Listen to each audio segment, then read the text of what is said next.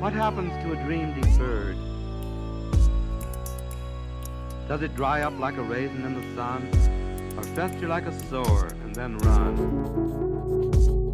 Does it stink like rotten meat, or crust and sugar over like a syrupy sweet? Maybe it just sags like a heavy load, or does it explode? Hello, and welcome to No Dream Deferred presents Writers Lounge, hosted by myself, Anne McQueen. Writers Lounge presents a free weekly session for BIPOC writers at various stages to share safe and encouraging space to work, all while encouraging the growth and strengthening of writing skills. Joining us today is screenwriter Andrea Thornton Bolden. Andrea's work can be seen on TV shows such as Lucifer Season 1 and 2, The Spanish Princess, Tell Me a Story, and LA's Finest. Currently, Andrea staffed on the CW's Nancy Drew, where she's working on season three as a producer level writer. To learn more, please visit No Dreams Deferred, NOLA's Facebook page. Also, be sure to sign up for our weekly writing sessions happening every Wednesday at 8 p.m. Central Time. We caught up with Andrea at her home in Reseda, California, this is what she had to say about how attending an HBCU prepared her for the start of her writing journey. I went to a primarily white high school and middle school, and there is such a mental and emotional burden in uh, for for Black children and children of color in general in those spaces to be uh, the representative for your and to have to sort of carry, you know, both the the knowledge of your group because you're responsible for educating other people on things they really should be learning either from their teachers or their parents. Uh, and you know you have to deal with the marginalization and the microaggressions and how that chips away at your self-esteem and self-confidence little by little over time. And HBCUs are so restorative uh, and so healing. There are a lot of different reasons people choose colleges some, you know, a lot of it is branding. Uh, for a non for profit field, there is a lot of profit involved. Mm-hmm. so, you know, I, I, I, get the allure of some of, you know, the name brand schools, if you were, but what HBCUs have, that is something that you cannot find at any other kind of institution. Because not only are they these um, cultural touchstones, these keepers of our history and our, you know, our identity.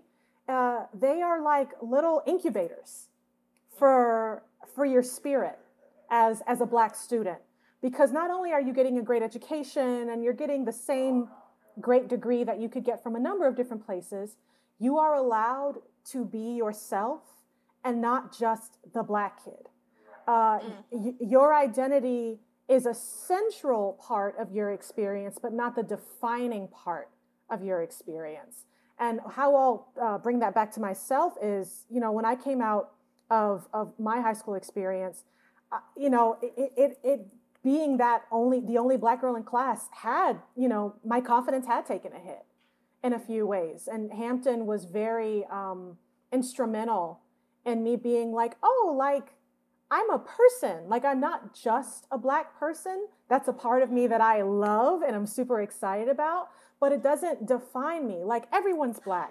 So the, the playing field, and not everyone is black. That's one another great thing about HBCUs is that there are all kinds of people who go there. It's just the majority is is typically black. So all of a sudden, you're just you, and you are responsible for developing the you. You know, as you uh, for the adult that you are. When asked about how her non traditional path to the writer's room of some of Hollywood's major television series, Andrea had a few very humorous thoughts to share. So, usually, if you know you want to be a writer, you go to film school, right? Like, you, you, you go and you study the art of writing. Um, I never got to do that because I didn't know that I wanted to be a writer until after like I had was done with school. Uh, it was something I discovered as a professional. So um, my path was I went to uh, uh, Hampton and got my uh, undergraduate degree in marketing. because uh, I thought that I wanted to go into business because, uh, truthfully, you know, I was a little. I don't want to throw my parents under the bus, but you know, they had a very honest conversation with me about the risk of going into the creative field and you know the uncertainty and my dad might have been like, I mean, do you want to be in New York with a shoebox apartment and a hot plate and a pet rat? And at 16, I was like, no, I don't want a pet rat. And he was like, yeah, you might not want to major in theater then. So I was like, okay. and, and I majored in marketing and I found myself about halfway through being like, well, I don't want to do this. Um, and it's great. You know, marketing teaches you a lot of things. It basically teaches you how to sell something. So I knew how to sell myself, but I, I didn't want to spend my career, you know, selling soap for, you know, a Fortune 500. It just wasn't my calling. And no shade to everyone who works for Johnson & Johnson. I'm grateful for what you do. But yes. I, I just was like, I can't, I don't want to do this. So I had already invested all of this time um, and education into business, and I wasn't yet. I, I, I hadn't really discovered that I just wanted to write yet. So I was like, well, how close can I get to what I really love, which is television, uh, without taking the plunge? Because I'm not a writer, I can't do that. Um, and so I found Carnegie Mellon, uh, who had a phenomenal program called Masters in Entertainment Industry Management where you spent the first year in Pittsburgh, where the main campus is located, and you took, you know, the business classes, and then you spent the second year out here. Uh, we have a satellite campus in North Hollywood, and you took uh, entertainment industry classes from entertainment industry professionals, and you interned, uh, like maybe three or four days out of the week. So that was how I got out to Los Angeles. And it was in doing that, you know, I, I thought I wanted to be a TV executive. I thought that that would be the way to uh, merge both worlds. You know, get get to make television, but also you know get to be safe, so to speak. Yes. Mind you, uh, I'm living in uh, a really sketchy neighborhood with plenty of rats and prostitutes yelling at each other at five in the morning. So I'm like, well, this seems like what my dad was afraid of anyway so maybe I just like take some leaps, you know? So, yes. right? It's like I'm already here. The pet rat in the hot plate, like we've, we've already arrived at this. It's so happened. it's happened. so what is there to be afraid of? There's no failure. I was, um, I was working at uh, Bruckheimer, which is uh, where I got my start, and I had a, a fabulous boss who was an incredible uh, TV development executive, which is what I thought I wanted to do. And one of the most valuable gifts she gave me was I saw her do that job and I saw her kick butt in it. And I realized this is not it for me.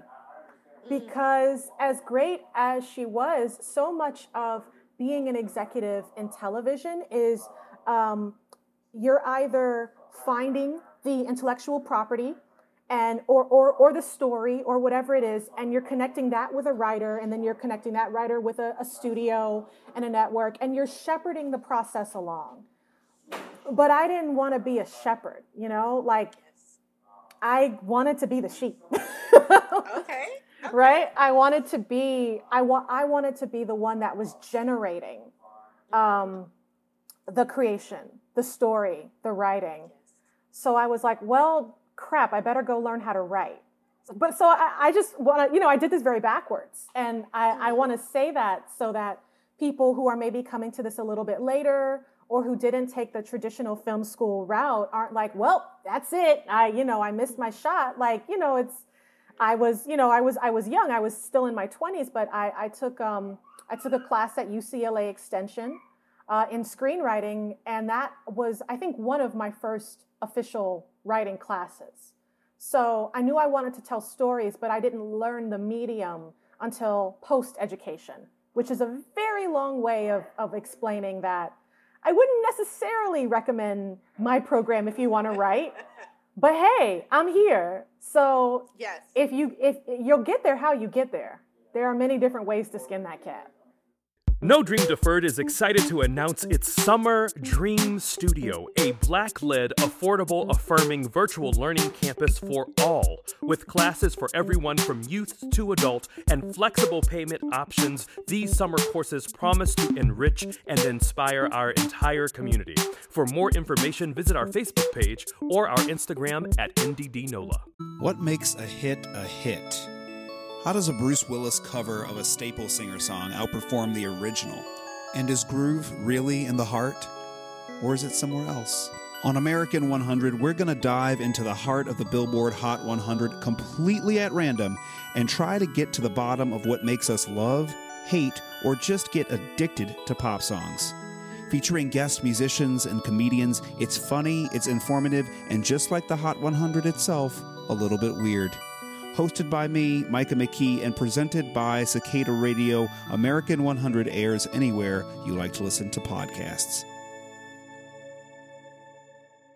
So I was born in Boston, Massachusetts, um, but I was only there for a very short time because my, my parents lived there while my dad was uh, in school. And after he graduated, we moved to Atlanta, where my dad's originally from, and that's where I was raised. That is home that is you know that that is the air I breathe and the humidity uh-huh. and the humidity that I bask in and the red clay that I love. That's a part of my soul. So I am yes. a forever I love Atlanta girl. But yes, I, I, live in I live in LA. I've been in LA for okay. as of this month, eleven years, which is insane to me because it you know it you, you, you don't it just really just just goes by so fast. When I first got out here, like the first year, I hated it. Um, at the time, LA felt like a place where you either had to be somebody or you had to know somebody to do anything and get anything done. And that's, you know, it's very painful when you're just starting out and you have no money and you don't know anybody and you're not anyone important. And, you know, there are certainly, you know, it's Hollywood, so there are certainly going to be those kinds of moments uh, and locations. But one of the best things that I discovered about Los Angeles is that it's truly a patchwork quilt in that there is there really is something for everybody. There's a neighborhood for everybody, there's a tribe for everybody, there is a flavor for everybody. And if you give the city enough of a chance, you will find your little piece of the quilt. And then you might find other pieces that you like just as much. But it, it really does have something for everybody, but you have to you have to get out there and you have to make it and you have to make friends and you have to visit the places and you have to discover what you love or else you're you're you know it's tough. So it was definitely a transition. If you had told me the first six months i was here no you're you're totally going to fall in love with this place i would have been like you are out of your mind. I am trying to get on the next thing smoking. I want to be anywhere but here. But but like, like I, I, I own a home, so I'm, I'm stuck here for a while. I was a theater kid in high school. So I'm sure that as a kid, I would probably write my own little plays and stories. But if we're talking about actual serious, like writing, like where, where there's some work involved, I think the first thing I ever wrote was in grad school, funny enough, because okay. even though I was studying um, entertainment industry management to be an executive, uh, some of my classmates wanted to produce a short film uh, for a class we were in because produ- producing is, you know, that did kind of cover um, some of what we learned. So, you know, if you want to produce a short film, you have to have a short film to, to produce. So, uh, so I ended up co-writing it with a classmate, and that was kind of like my first hit. Like that was when I was like, that's when I was like, oh, like I could like do this. Um, this is something that I could do because I had known people, um, you know, like in, in life who, who, who knew from the moment they knew what a writer was, that a writer was what they were meant to be, and that they could not, like, if they weren't writing, then they were miserable. They could not go a single day without writing. Writing was the air they breathed. I, I was not one of those people. I, to this day, am not one of those people. Okay. and I've yeah. accepted that I might never be one of those people. What I am is a storyteller. Story storytelling is the air that I breathe. So for me, writing is a way to do that and and make a living and um, yes. and and have a, a, a, career that I really love. But um, because I wasn't one of those, I've got to get up every day at 4 a.m. and write. I've got to write. I've got to journal every day. Because I wasn't one of those people, I thought, well, you know, you got to be one of those people to be a professional writer. Like you have to, like it has to be like the the Malcolm Gladwell, you know, however many hours. Like it has to be that. And you know, life is just learning like like no, like we all have, you know, we all have strengths, we all have have things that come naturally to us and we all have to have things that we have to work at. And writing was something I had to work at and it wasn't until I really started putting in the work that the destiny that's where the destiny came from. Uh, last year during uh, the beginnings of quarantine, I got into prose actually, and I, I, wrote some essays just like on my Facebook and stuff. And yeah. it was uh, honestly, you know, I was just trying to like one get some stuff out of my system because there was certainly a lot to scream about then. There's a lot to scream about now, but you know, May and June of last year were really uh, quite amplified uh, in our collective trauma. So uh, that was kind of, and, and, I and I, I haven't gotten to do it as much as I want, but um, I I one I really enjoy it because um, when you're writing in a specific form, you have to sort of abide by the rules of that form, mm-hmm. and you can break them, but you have to know them well enough to break them, mm-hmm. um, so that you can break them appropriately. And doing things in another medium kind of allows you some freedom so I enjoyed that, but I also kind of enjoyed the uh, the, the the response um, and people yeah. being like, "Oh my God! Like this is you know, this this touched me. This meant something to me. This moved me." Um, wow. Yeah. So that uh, yeah, I'd say writing essays is something I I need to do more of. I have I have a lot of stories uh, to tell, and the so, the story comes to you uh, and it doesn't always tell you, hi, I'm a TV story. Like there are some little stories that visit me and they're like, oh no, I'm a feature. Oh no, I'm a staged musical or, or I'm a book.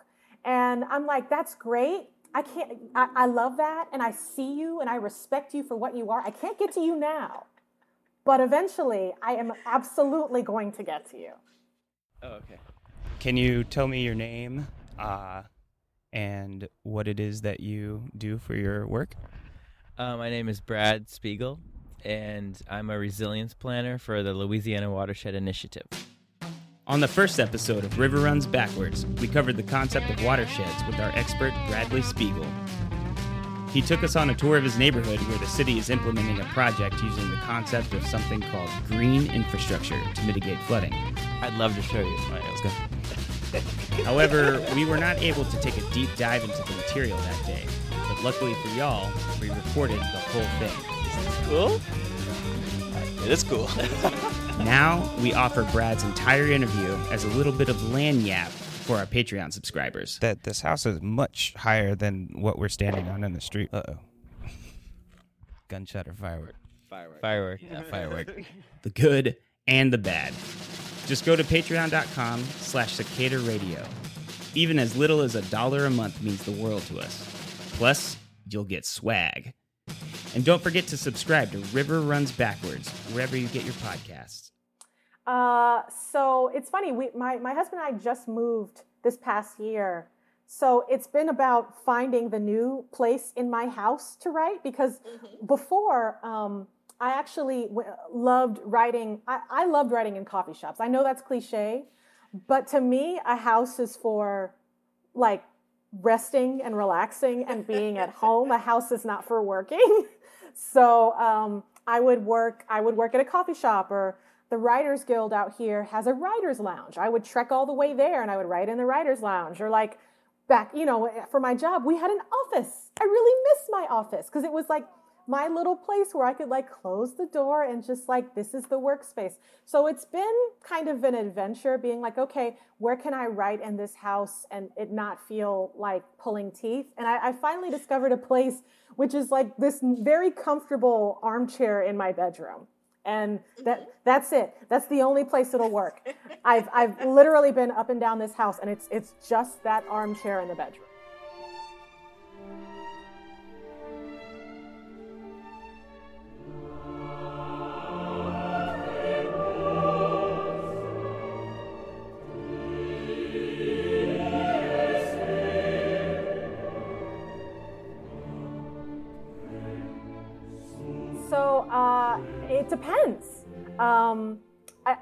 I, some writers like have to have music.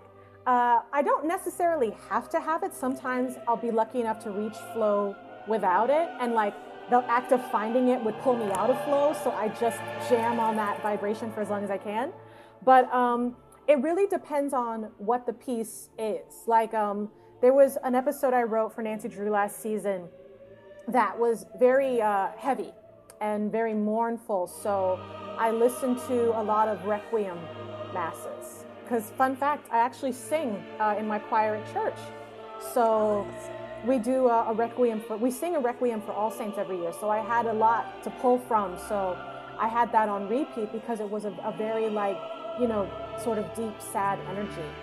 Um, but if I'm just like, if I just want to like pull something uh, and it's random, my best bet will be the uh, score of the movie Princess Mononoke um, by uh, Miyazaki. That's uh, that's probably one of my favorite scores of all time. So just yeah, movie scores in general. I mean, that's what they're you know that's why they exist, right? Is is to be yes.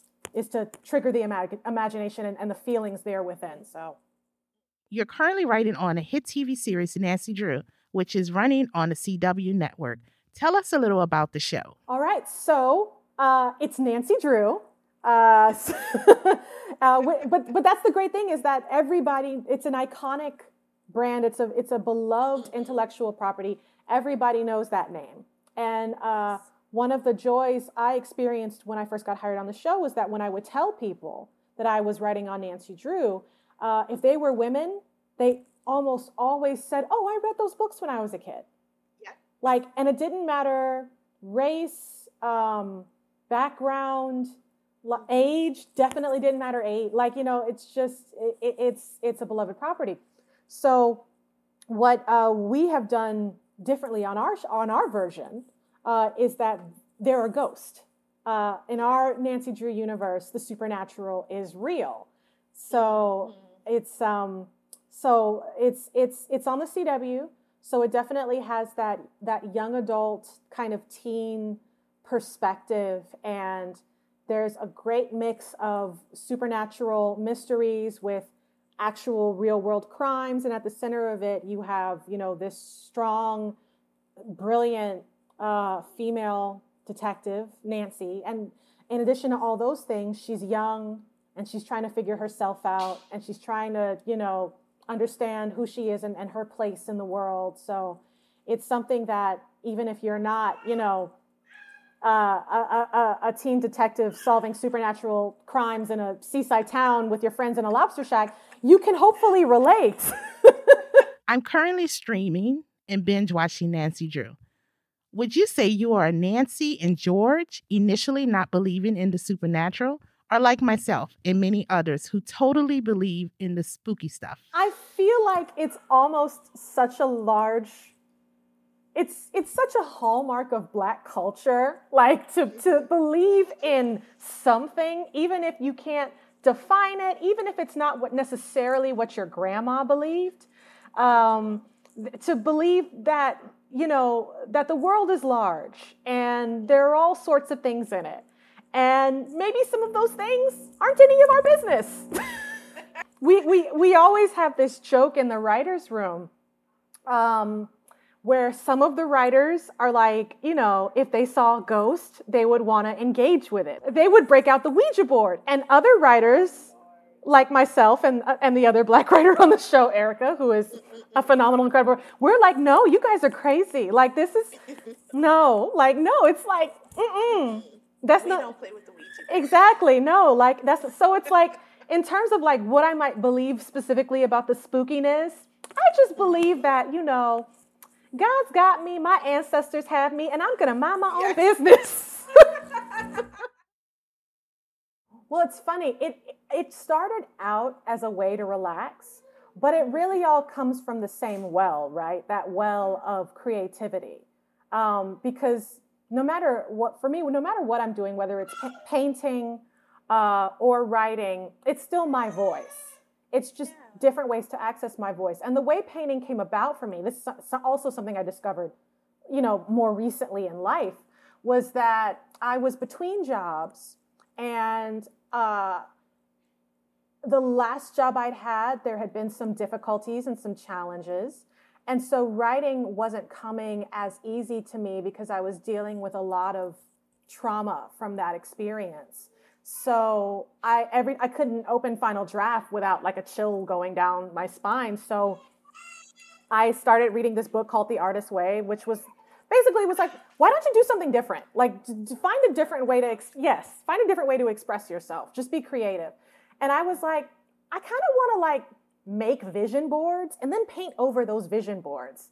And that's what I started doing is I started collaging and I would do cutout, you know, mixed media. I would do cutouts for magazines and like just all these things that I wanted to scream basically because I was I my feelings were so big and I was so angry about a lot of things and also deeply sad, but also finding really finding a sense of peace um, that you know it just it all kind of came from that. So that was very freeing uh, for me in a really incredible way. So it started off as this way to relax, but like even in my work, it's still like a lot of color, a lot of vibrancy, a lot of emotion. I'm one of the like emotion people, you know, in a room or on our show and specifically, I'm like, but how does the character feel in this moment? Yes. Because um, yes. God, God has blessed me with a bounty of feelings. So I do my best, right? So many feelings, so many big, big feelings. So all of that is sort of the genesis for me, my creativity, and comes out in, in my work, no matter the medium. This one is for our Writers Lounge BIPOC writers who are very excited about your upcoming visit. What advice or encouragement would you give a writer that wants to follow your path and dreams of becoming a television writer? There, there is so much good advice, right? Like um, one, one that I always hear is just write, just write. And you know what? That's totally true. But here's what honestly worked for me: is um, as long as you have a voice, mm-hmm. a voice that is authentic a voice that is defined, a voice that is yours, you can learn anything else. You can learn the ins and outs of writing. You can learn formatting. You can learn mechanics. You can, you know, get better at writing. You can't acquire a voice. That's something that no one can give to you, but it's also something no one can take away. And one of the most encouraging bits of feedback I got on some of my um, first, you know, times trying to write a script, trying to write my first pilot, was you know I would I would give it to other writers uh, at my job.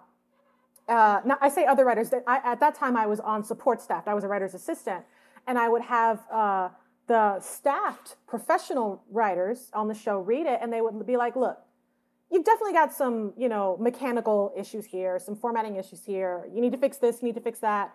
But man, your voice, like." Yeah I, like that, that's you. Like I can hear you. And that was that was kind of like my little life raft, my lifesaver that I clung to, even when I got like notes that were really just kind of like, well, shoot, I don't know if I should even be doing this. Was like, no, I I've got something to say and people like what I have to say. So this is just the hard work of figuring out how best to say it. Uh, to get my message across and, and tell the story that needs to be told. So all That's that beautiful. to say, thank you. all that to say, like that, I'm emotional now. Oh, good, good. but it's like your voice is, is the most important thing. It's not all that matters, but it is the most important thing that matters. Yes. Listen to your own voice. We want to thank Andrea for stopping by to show love to our podcast and BIPOC writers. You have been listening to No Dream Deferred Presents Writers Lounge. This show is brought to you by No Dream Deferred in association with Cicada Radio and is produced by Anne McQueen and Asher Griffith. If you are listening to this on a podcast app, you already know to smash that subscribe button, give us the stars, and write a review. To sponsor this show, please write Lauren at nodreamdeferrednola.com. To help us continue to make great radio like this, please visit cicadaradio.com slash support. As always, thank you, and we'll see you next time. This is Cicada Radio. Sing, love, die.